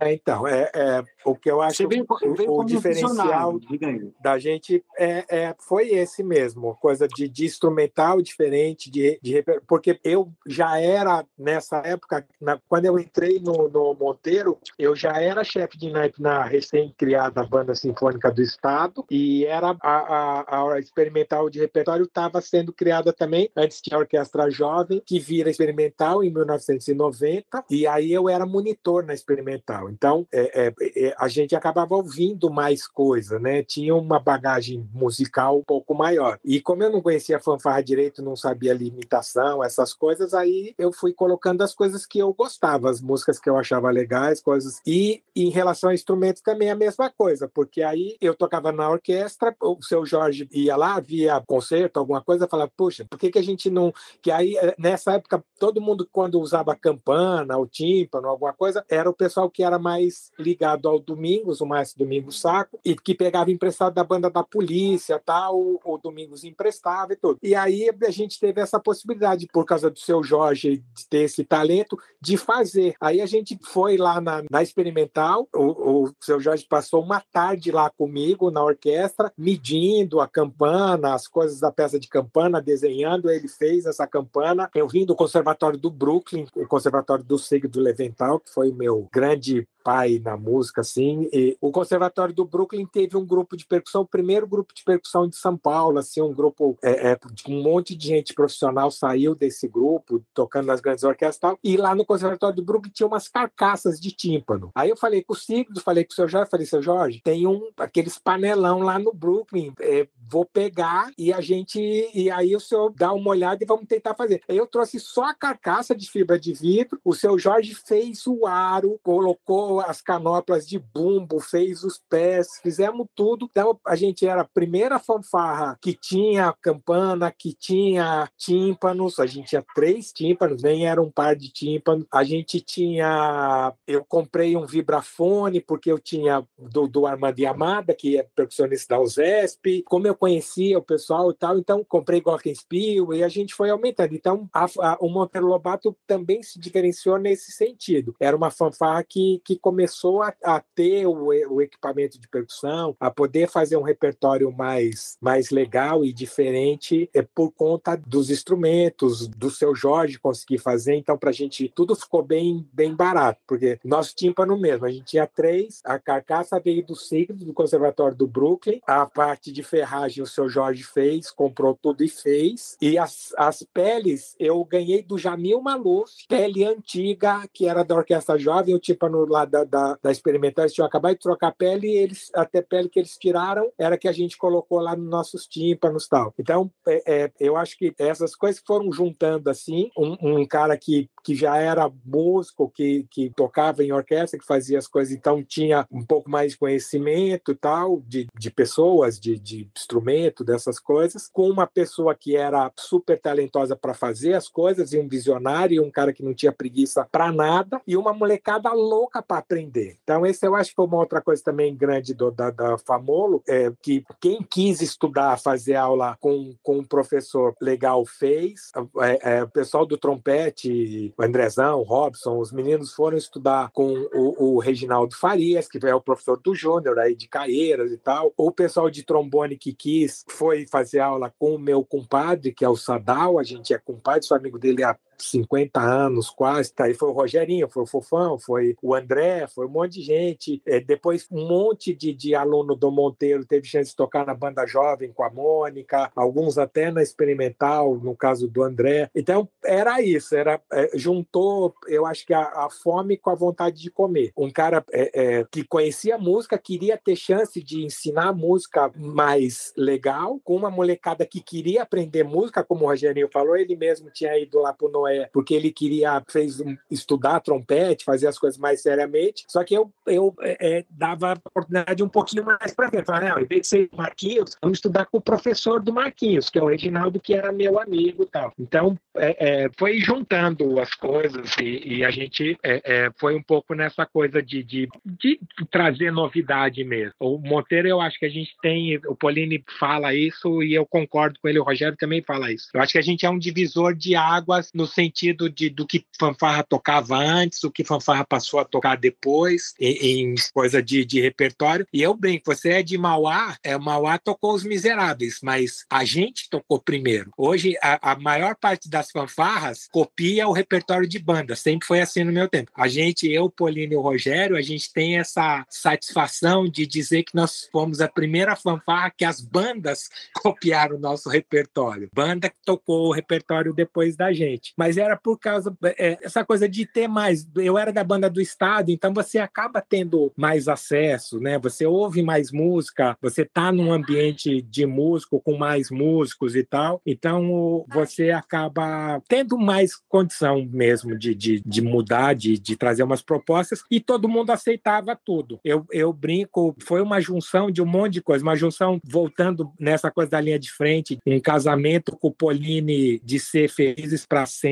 A gente, eu sempre tive um respeito grande com linha de frente, sempre foi muito claro para mim que banda e fanfarra não era só tocar, não era só Ordem Unida, não era só, era um todo e, e a linha de frente fazia parte desse todo. E, e então eu, eu, esse também foi uma coisa que eu mudei bastante. É, é, eu puxo um pouco a sardinha para o meu lado, nessa coisa de dar importância para a linha de frente. A gente sentava e conversava mesmo para valer. Do tipo, vamos tocar, posso tocar isso, não posso tocar isso, fazemos isso, não fazemos isso. O Pauline tinha é, poder de veto e poder de opinião e poder de tudo é, é, dentro da fanfarra. E, e isso não era comum, não era comum. Hoje é mais comum, mas a linha de frente era era um subgrupo de banda e fanfarra. É, os caras faziam o que a, a banda fazia, o, o, coreógrafo tinha que se virar. E no Monteiro não era muito assim, a gente sentava e conversava mesmo. A gente teve até umas conversas de, de, de, de pergunta para o Polino, falando, tocamos isso nesse concurso, não tocamos, o que, que você acha? Melhor não tocar? E, então, é, é, foi, foi bem legal. Era a, a nossa democracia famolo também foi legal total verdade isso, né? O, como eu falo, realmente eu tive, tive o grande privilégio de trabalhar com o Jean e foi muito bom que o Jean deixou, deixou isso também como aprendizado, porque depois trabalhar com o Rogério em Santana do Parnaíba foi, foi tão bom quanto, porque se, em ambos a gente, é, eu tive o respeito, né? Então o Jean, o que o Jean falou é verdadeiro, a gente falava sobre, sobre repertório, sobre estratégia, sobre o que era bom, o que não era, sobre prazo, programação, quando que vai tocar, quando que a gente vai estrear, qual, qual, qual repertório. E isso foi muito bom que o Rogerinho acho que aprendeu também, porque em Santana do Parnaíba foi igual. Então, realmente, é, eu tenho que agradecer aos dois, isso pra gente, porque isso é muito pra gente poder ter um, um bom trabalho, né? É de suma importância esse respeito. Porque realmente, na, na realidade, foi até como eu brinquei outro dia, na hierarquia, é obviamente o um grupo musical, é, é uma corporação musical. Mas lembrar que além dela existe um outro grupo, né, que também faz parte, isso daí para mim, é, muitos podem falar seria uma obrigação obrigação, eu não vejo como obrigação, eu vejo realmente como respeito e carinho. E aos dois eu só tenho que agradecer e deixar aqui todo o meu, meu como diria nosso saudoso amigo, né, Jean, o Osmar, eu sou seu fã. Não, e tem um negócio legal que o Franguinho falou que eu me lembrei, que essa, essa democracia que ele falava, é engraçado que a fanfarra estava num nível de maturidade tão grande que depois que o, que o Franguinho tinha que tirar o, o, os miseráveis e colocar uma outra música, eu lembro perfeitamente o ensaio como se fosse ontem. Ele ele reuniu todo mundo e falou assim: olha, pessoal, é seguinte, eu tenho cinco músicas para mostrar para vocês o que, que vocês acham. Aí ele começou a mostrar. Eu lembro que eram três clássicas e duas mais populares. Era o MacArthur Park, eu, eu lembro, e a outra era o Finlândia. E a, a fanfarra estava num nível de maturidade tão grande que ele falou, mostrou as músicas e a fanfarra escolheu Finlândia. A fanfarra escolheu. E ele falou: vocês estão loucos, mas se vocês querem fazer, a gente vai fazer. E fizemos, né? Então, quer dizer, era um repertório que fanfarra com pisto você não, não via nunca, né? E para fazer, é, foram vários artifícios, né? Cornetas em outras afinações com gatilhos, melofones, também coisas da época que não tinham, né? A, a fanfarra era basicamente corneta, cornetão, bombardino e tuba, ponto. E aí o Franguinho trouxe umas outras coisas também que se acrescentaram. Flugel, melofone, é, enfim, era um outro conceito de fanfarra. Então, é, essa, esse divisor de águas, acho que a Famola ajudou muito. Não só na parte de concepção musical, mas estrutural. As teclas, que o Franguinho falou muito de tímpano e campana, porque vinha da, da banda da polícia. Mas teclas, eu particularmente nunca tinha visto corporação nenhuma com teclas na rua antes da Famola. Se foi a primeira ou não, eu não sei. Mas que foi uma uma das primeiras, isso eu tenho certeza absoluta, pelo menos aqui no estado de São Paulo. Show de Era bola. legal, Josley, que é uma coisa. Eu sei que Mauá hoje, eu imagino, eu não tenho convivência com Mauá assim próximo, mas eu acho muito difícil o Marim Reger e, e o André, o Moisés, esses caras não darem palpite. Mas eu lembro o Finlândia mesmo. Tinha uma parte lenta, um negócio que eu escrevi de uma forma, e depois o Rogerinho e o Gomes vieram falar comigo e falaram: por que, que você não muda? Coloca isso aqui para cornetão que a gente vai fazer bem melhor do que o que está rolando, que eu acho que era com melofone bombardino, alguma coisa assim. E eu reescrevi tudo numa época que era terrível, porque não tinha, era tudo na mão e tal. E, e eles tinham razão, ficou muito melhor ou, com a opinião deles. Mas até isso a gente tinha essa, é, é, essa liberdade, essa tranquilidade de poder mesmo, deles poderem falar comigo e falar: isso aqui eu gostei, isso aqui eu não gostei, pô, que você não muda isso aqui, vamos fazer assim e tal. E era, era bem legal. Tanto que hoje em dia eu, eu eu tenho muita dificuldade para dar aula, porque eu, é, eu, tenho, eu não gosto de mandar, eu não sou um cara com esse perfil ditador. E hoje, de vez em quando, eu estou dando aula e tal, eu fico olhando os alunos e eu fico com essa impressão de que eles, eles essa molecada nova, assim, eles ficam esperando que você faça tudo e resolva todos os problemas, e eu não sou assim, eu não sou assim, por causa muito dessa época do Monteiro, que era uma, era uma coisa que, que é, é a gente resolvia muitas coisas juntos, muita coisa muita, conversa, muito churrasco. É, eu, eu tenho uma percepção, porque eu sou um músico em dó maior, tá, pessoal? Então, na minha cabeça, assim, quando eu é, penso ali na, na, década de 90, com, até comecinho talvez ali, ah, não, mais a década de 90, as bandas, elas se destacavam muito pela sonoridade, questões técnicas, né? Hoje você tem é, esses artifícios de percussão muito mais vivos, né? Notórios nas bandas. Na década de 90, inclusive no, no, último podcast que a gente soltou, eu comentei isso. O Paralelo ganhou em piedade, se não me engano, do, do Pio 12, tocando Rapsódia. Como que é o nome lá da música do Queen?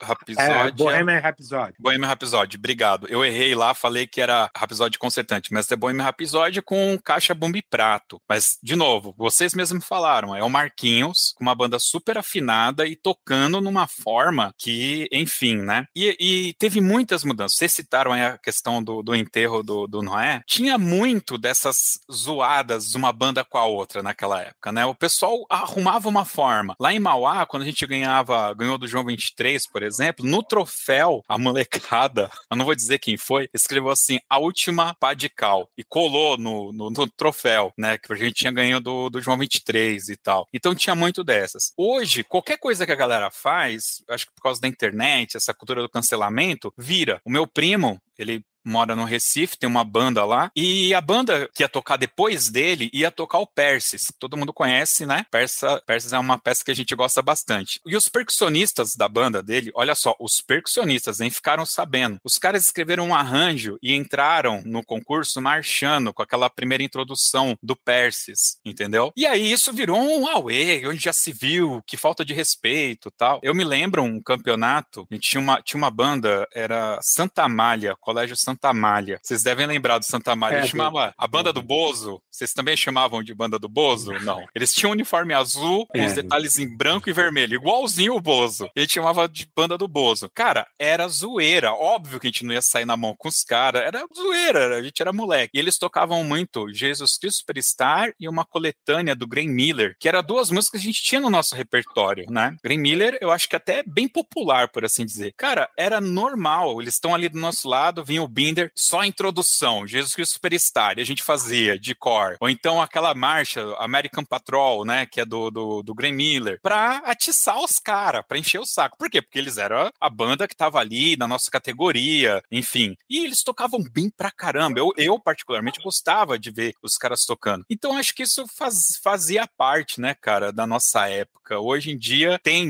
internet, tem uma série de coisas aí. Mas eu, sinceramente, assim, é, me perdoem se eu estiver errado, por favor, mas eu acho que era muito sadio essas, essas brincadeiras. Como vocês falaram, era uma, é, é era uma homenagem pro Noé, porque vamos lá, se vocês estão fazendo essa zoeira, é porque os caras eram relevantes e eles poderiam ganhar de vocês. Acho que foi o, Rogério mesmo que falou, né? Pô, ganhar do Noé tinha que tocar muito, né, Rogério? Então, é, eu acho que é tudo isso. Ah, eles ficaram 10 anos, Josilei, 10 anos o Noé ficou sem perder. 10 anos. Você imagina pra gente o que é isso? Outro dia o Marquinhos estava não era num podcast, mas uma dessas coisas falando, né? Falando, não, é porque a gente errou e tal. Não, não é porque eles erraram, não. A gente tocou bem pra caramba também. Não tem. Isso. Então, ele mesmo passou 30 anos. Ele não, não, não passa a torcer ainda, não fala. Então, é, é não, mas... mas pra gente era isso. No, no, porque é, é, real. Se você olhar o conjunto da obra dele como maestro de, de, de banda e fanfarra, ele é infinitamente superior a mim. Não tem comparação. Mas, mas nós fomos lá. 10 anos de BD, nós ganhamos uma vezinha. Mas foi bom. É isso. Gia, Gia, vamos, vamos pensar o seguinte, vai, mesmo, mesmo que eles tenham errado, mas, mas foi providencial isso, porque afinal de contas, é, esse, esse título, como eu falei, foi a consagração de. vai muito mais do que um campeonato, né? De todo, de todo um divisor de águas, ao qual eu, eu não, não canso de falar e falo mesmo que você foi responsável. A partir daí, se como é, fizeram outros repertórios, outras músicas, dá para ver até a música que, que o Noé tocou nesse dia. Então, Marquinhos realmente nunca vai dar o braço a torcer, vai sempre dizer isso. Então, se eles realmente erraram, né, nunca erravam, de repente erraram, até foi providencial, porque realmente tinha que ser, né? Esse, a, a Famolo merecia por, por, por, todo esse contexto que, que eu acho, para mim, que é histórico no meio de, de bandas, não tenha dúvida. Você via as corporações de uma forma e quando o Monteiro começou a chegar com esse repertório que você trazia, era, era outra visão. Você via a banda mesmo, né? Chegou, era, era uma apresentação, pode ser que a sonoridade não seja tão parecida, né? Muita pretensão isso, mas pelo menos o padrão da apresentação começou a se tornar de banda marcial mesmo. Então foi, foi merecido. Bem feito pro Noé que errou. Mas não foi, não. Monteiro tocou muito mesmo. Tocou muito mesmo. A gente dá risada. E isso que o Josilei falou é verdadeiro, porque tinha, tinha aquela, aquela competição na hora da avenida, mas terminou, nós éramos todos amigos, ia todo mundo pro bar, todo mundo. Eu tenho amizade com, com, com a galera da linha de frente, e, e a gente também, a, a, disputa era muito forte, a gente a linha de frente da Famolo com o Noé, né? Que, que, que na época tinha, tinha o Famultro também, mas a do Noé era mais forte, então a gente se abraçava, se beijava, tinha amizade, ia na casa um do outro, mas chegava ali na hora, no concurso, quando o pessoal viu o ônibus da Recanto, né, que era a nossa marca, que, que, que o Marquinhos até brinca com isso, já cada um no seu canto tal, tinha que esperar o campeonato, aí todo mundo voltava a ser amigo. Mas foi, foi histórico mesmo. Mas isso daí, ô, Paulinho, nós vamos relembrar, porque eu, eu, assim que eu tiver tempo, eu vou colocar no ar vamos, as três apresentações na íntegra e a qualidade. É claro que hoje a gente tem ferramenta, então eu separo a, a linha de áudio com de vídeo, faço um tratamento do áudio para tentar melhorar o máximo possível antes de colocar no ar, mas é assim, é uma história da época isso, que na Avenida Ipiranga era sensacional, e esse 93, esse campeonato 93 é histórico por muitas coisas, mas é, na Avenida Ipiranga era fantástico porque a acústica do local era incrível. Tem um concurso de bandas ali, os prédios, acho que faziam uma acústica, então o que acontecia? A banda tava lá no palanque tocando, quem tava na concentração ouvindo, é, tinha um, um retorno perfeito do que estava acontecendo no palanque. Mais do que é, hoje você está na concentração esperando sua vez, você ouve, claro, a corporação que está na tua frente, mas na, Vinha de Piranga era uma coisa impressionante, você tinha uma acústica muito diferenciada em função, acho que, dos prédios. E no, nesse dia, a primeira corporação foi o Famutre, depois fomos nós, e por último foi o Noé. E o que diz da época, o que dizem da época foi que na concentração o Noé já ficou balançando interessado, porque ouviu a Famolo tocando e nós tocamos muito, né? Aliás, as três. Foi uma coisa incrível, tocou demais, as, três corporações tocaram demais. E diz que o, não sei se isso é verdade, Marquinhos, que, que responda para nós aí, diz que ele ficou até em dúvida no repertório, se fazia o espírito olímpico, se fazia fanfarra olímpica, e ficou aquela coisa, vou fazer, vou fazer. Então a fanfarra do Noé naquele dia especificamente entrou insegura e acabou não dando o seu melhor, vamos falar assim, né? E como, como a gente sabe, nem sempre é possível ganhar todas, mas é o que o Franguinho falou, 10 anos ganhando direto. Mas a, a história da época foi essa, que eles ficaram balançados e deu esse, esse chabu aí na, na concentração, porque a Ipiranga tem esse negócio, essa, essa acústica que era impressionante, era incrível. Muito bem. Eu, eu, eu vou deixar até uma ideia para o Jorge Slay, 30 anos está fazendo agora, 2023, né? Vamos depois fazer um, um podcast aí para a gente chamar o Marquinhos, vamos colocar isso tudo em pratos limpos para comemorar os 30 anos desse dia. Cara, nós temos um podcast que é João 23 versus Lira de Mauá. Vamos fazer um podcast Bom. Noé versus Famolo, então. Pessoal, versus Famutri. O da gente, ah. eu acho que é, que é esse trio. Esse trio foi especial. Foi, foi. foi especial. Era, era muito legal de ver era uma época realmente de, de, de fanfarra com pisto num nível muito alto das pessoas pararem para ver fanfarra com pisto com a mesma pegada que elas iam banda. Então te, é, a gente tem que ser trio, assim, mas vale. ah, com churrasco, boa noite, bem lembrado. Eu vou buscar a churrasqueira do seu Jorge, que ainda existe. Meu Deus do céu.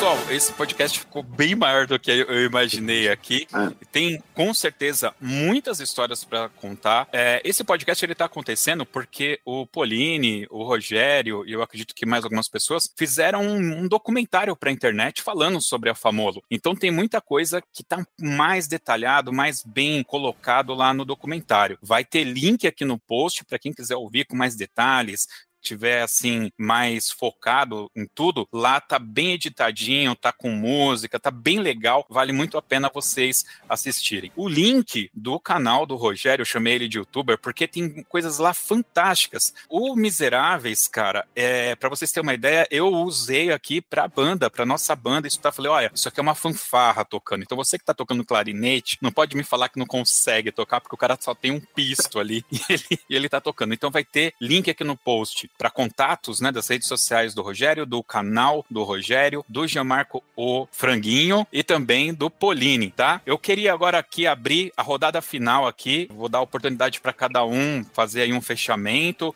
é, falar alguma coisa que eventualmente a gente não falou, cobrar uma dívida, mandar um beijo, um abraço para alguém, enfim, vale qualquer coisa. O Polini ele fala pra caramba, então eu vou começar com o Polini, que aí ele já fala, aí vocês já se baseiam por ele e aproveita.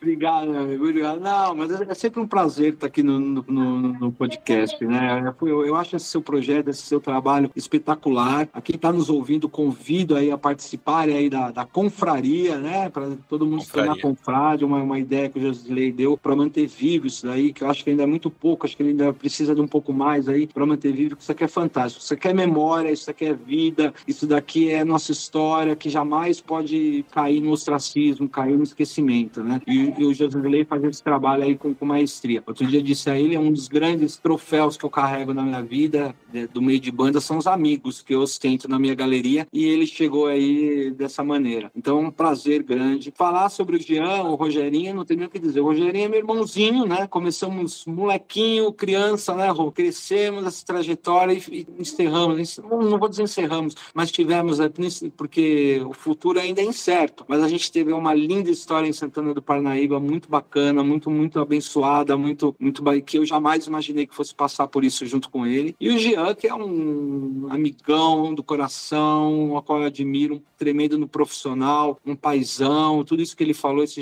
esse jeitinho dele aí. Ele falou que, que o pessoal do Monteiro, né, da Casa do Sr. Jorge, conquistava as pessoas, mas é porque a sinergia, né? Porque ele, ele era igual. O Jean também sempre, esse jeitinho fantástico dele, é um grande amigo também que a vida me presenteou. Foi ele que me levou para o mundo da escola de samba, né? Um palmeirense, né? Que foi lá montar o naipe de agogô na Gaviões da Fiel. E aí eu era obrigado a ver ele cantar o hino da Gaviões da Fiel todo ensaio e tinha que vibrar muito. E isso era histórico para a gente que depois rendia nos ensaios do, da, da Famolo, porque tanto ele quanto o seu Jorge eram palmeirenses, né? O seu Jorge, naquele que um dia Palmeiras, o Palmeiras perdeu, ele botou todo mundo para fora porque tinha que respeitar a casa dele, para ver o nível. Então era um, um, amigão aí que a vida tem. Dois profissionais ímpares, não dá para descrever, e é um, uma magia, uma delícia, fantástico, abençoado poder reviver toda essa história aí da gente com, esse, com essas duas figuras aí. São no, no meu livro chamado Vida, tem capítulos especiais aí com eles. Então um beijão para todo mundo que está ouvindo a gente aí. Vamos todo mundo aí entrar para confraria, vamos ser confrade aí do, do, do Toque 2 e até a próxima, Josilei. Valeu. Pessoal, tem podcast, tem podcast com Pauline, tá? Vai ter link aqui no post, mas se você estiver ouvindo agora, já quer lá buscar, é só entrar lá no Toque 2 e procurar Alexandre Polini, você vai achar falando tudo aí sobre a carreira dele e muita coisa da própria Famolo que não entrou aqui, porque ele conversou com a gente sobre isso lá, beleza? Jean Marco Franguinho, é contigo. Então, eu agradeço a oportunidade também de estar tá relembrando desses momentos tão legais que, que a vida me proporcionou. Você falou que podia fazer uma cobrança, eu vou cobrar o Rogerinho, então, que o Rogerinho acho que é o mais organizado da gente, né, Pauline? Esse ano agora vai fazer 30 anos do Nacional, precisa rolar uma festinha, Rogério. A gente aí, vamos, vamos se encontrar, encontrar o pessoal e tal. A gente tem grupo de WhatsApp, essas coisas, mas era legal se a gente marcasse alguma coisa para encontrar todo mundo, eu vou ficar bem feliz de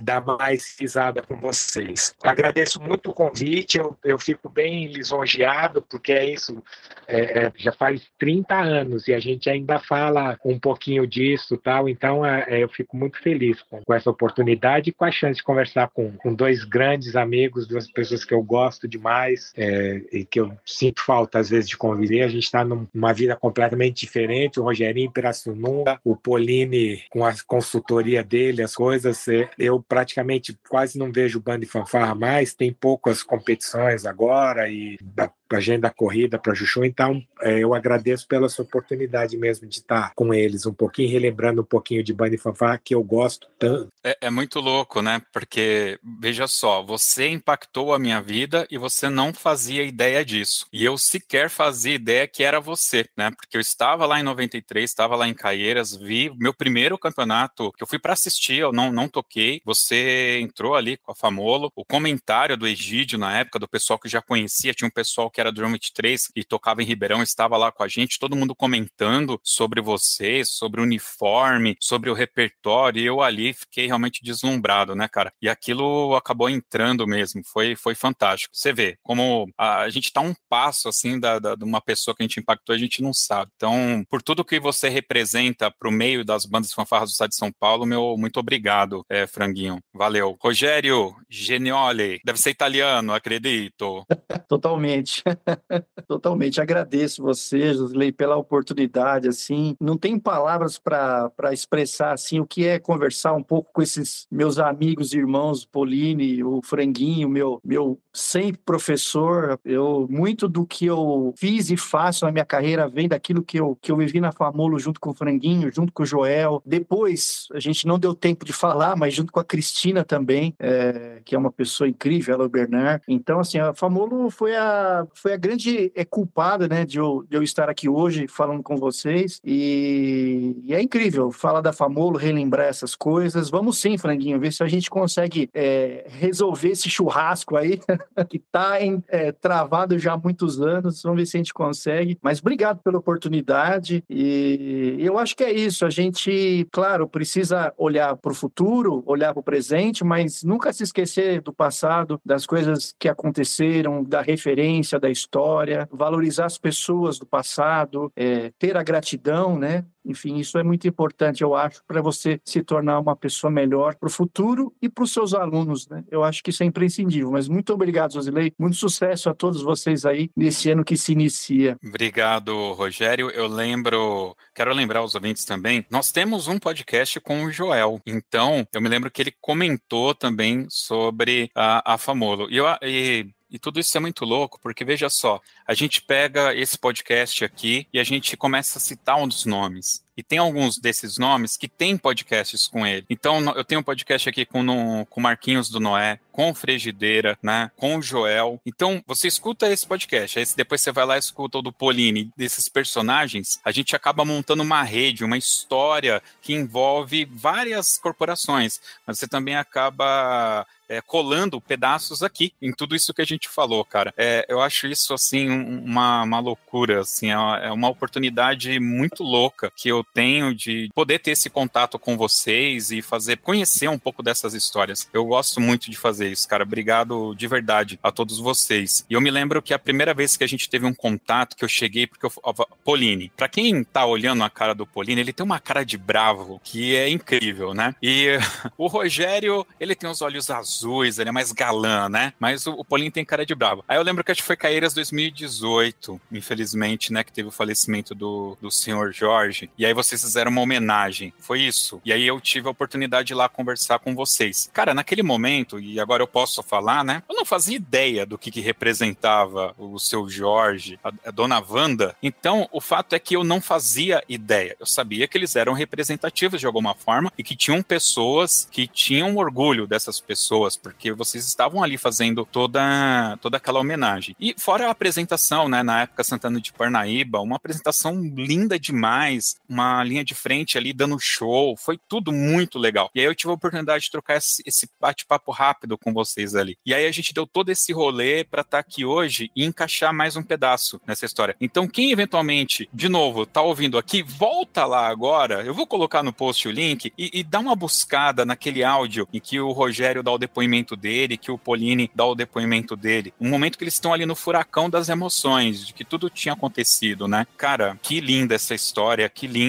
a história das bandas de São Paulo. Muito obrigado a todos vocês por ter construído essa história, né? Eu sou apenas um viajante aqui e vocês é que estão escrevendo toda essa história aí. Obrigado a vocês três por tudo, beleza? É isso, pessoal. Falei demais, vamos agora para as nossas dicas culturais.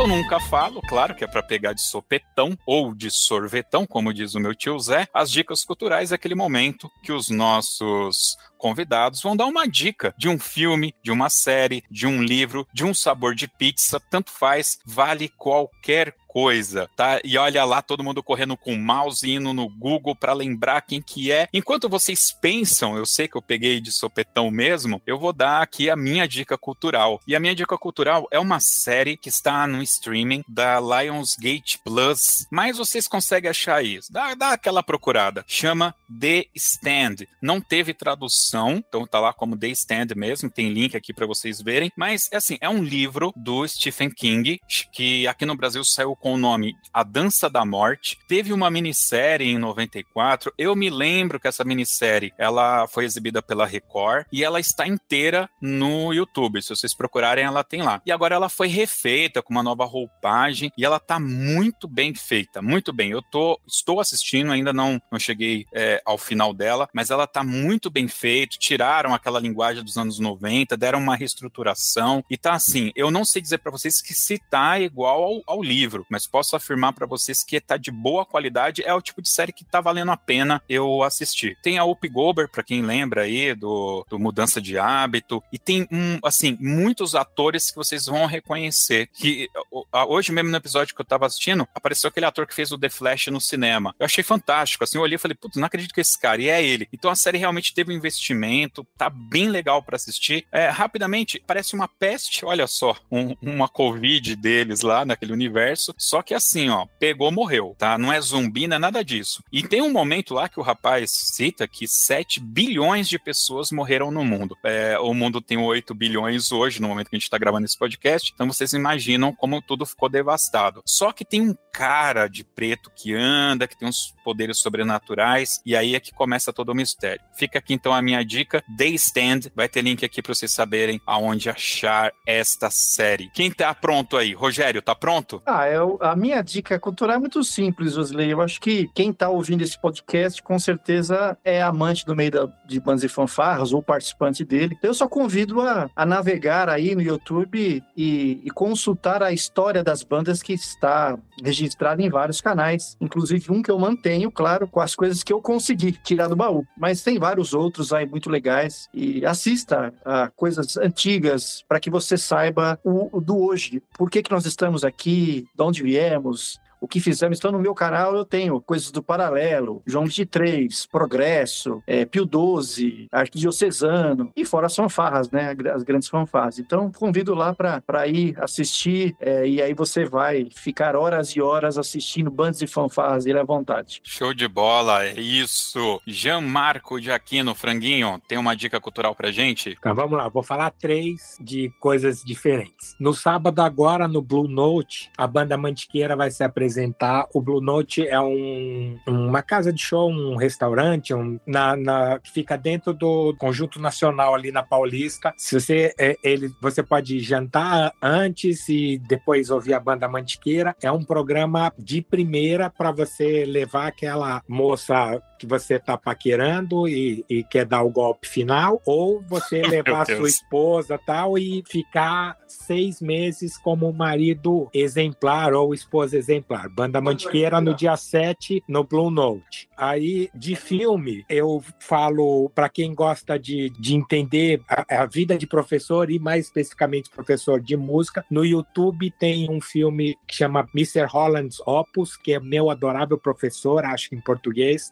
com Richard Dreyfuss. Esse filme é espetacular para quem gosta de música e quem gosta de pensar em professor de música, essas coisas. E a última é um pouco mais, porque a, a gente assina um monte de streaming e o Apple Plus é o que a gente menos assina. Mas tem uma série que chama Ted Lasso, que é um técnico de futebol americano que é convidado para treinar um time de futebol na Inglaterra. Essa série é genial também para quem gosta de futebol, para quem gosta de temas psicológicos, assim, é muito, muito divertido, muito legal. Show de bola. Aliás, tem algumas séries lá do Apple TV que eu vou te contar, cara, aquela, aquela ruptura, pelo amor de Deus, que, nossa, me deu até ansiedade, cara, quando, quando eu saquei o que estava acontecendo ali. Meu Deus do céu. Alexandre Polini. Eu, eu vou puxar um pouquinho de sardinha pro meu lado. A minha dica é para o pessoal assistir um, um projeto que eu, que eu fiz aí na época de pandemia, um projeto cultural, que é o Estante de Emoções. É um, um filme, né? A gente apresentando coreografia marcial de, um, de uma nova visão, de uma visão cinematográfica, com um arranjo aí do que o Rogério fez do, do, do Perses e do, do Rei dos Reis. Então isso foi feito como eh, ele foi gravado como se fosse como se nós estivéssemos fazendo um filme mesmo, com takes, com, com cenários, com essas coisas. Então é uma nova uma nova linguagem que a gente tentou mostrar aí para coreografia marcial, para mostrar que coreografia marcial também é dança, também é arte não é só o balé, não é só o jazz, não é? é a, a, marcha também é possível fazer espetáculos. Então, tem aí no, no, no, meu canal no YouTube, acho que no canal da TV Homendaré, se não me engano, depois eu, te, eu posso passar o link para o pessoal assistir, que é um bem bacana, ficou bem bacana o resultado. Show de bola, eu me lembro você divulgando esse projeto seu aí, bacana que você trouxe aqui pra gente, que aí fica registrado, fica mais, mais fácil não, fica fácil para o pessoal acessar e ter acesso a esse material. Show de bola. É isso aí, pessoal, vamos agora para o Toca na Pista.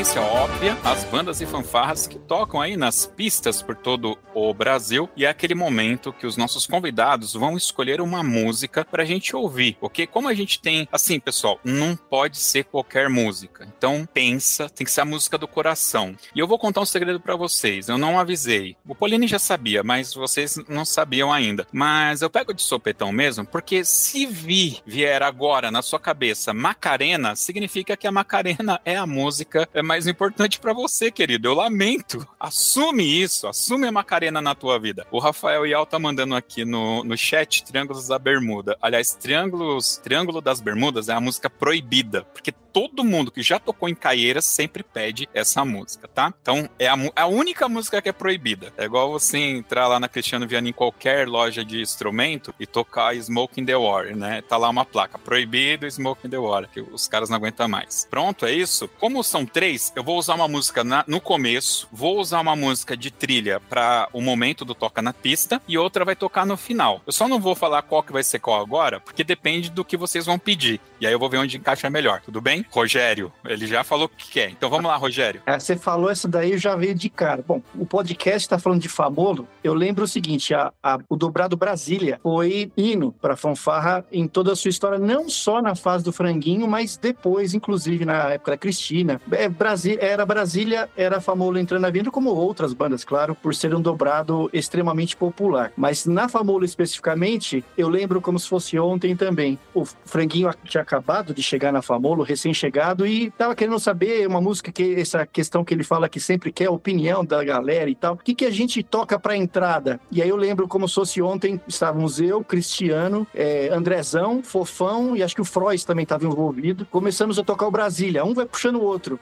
Quando eu fui ver, quando fomos ver ali, tinha um, sei lá, umas 15, 20 pessoas tocando Brasília. Ele falou: tá bom, então, semana que vem Brasília. E foi assim que nasceu Brasília na Famolo. Caramba, cara, isso é muito legal quando acontece. Isso é muito legal. A gente teve. Já passei por algo desse tipo com outra música, muito bom. Jean Marco Franguinho, tem uma música aí do coração? Quero saber então, uma história é, também. Eu, tá? é, eu vou, como a gente tá falando de Famolo e tal, é Os Miseráveis, o arranjo do, do Johan de Meij. Tem que ser esse arranjo aí, que é o bom.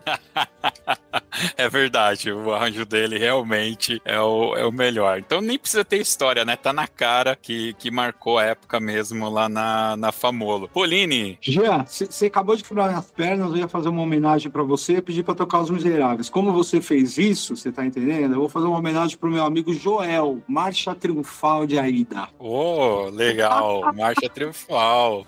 Cara, você sabe que em termos de música clássica, Aida foi a primeira que eu tive um grande contato ali em 93 93, 92 para 93, na realidade, que foi quando eu entrei na banda de Ribeirão, o Egídio tinha na pasta o Aida, né? E aí eu me lembro que teve uma, alguma Copa, não sei se foi a de 90, não, não foi 94, né, que teve Copa depois. É isso? Eu sou meio maluco, 90, né? É. E aí tinha um maluco no meio da galera lá tocando a marcha triunfal da Aida. Tinha uma Copa, não sei se vocês vão lembrar. E eu falava lá, eu conheço, eu toco essa música, coisa de coisa patética, né?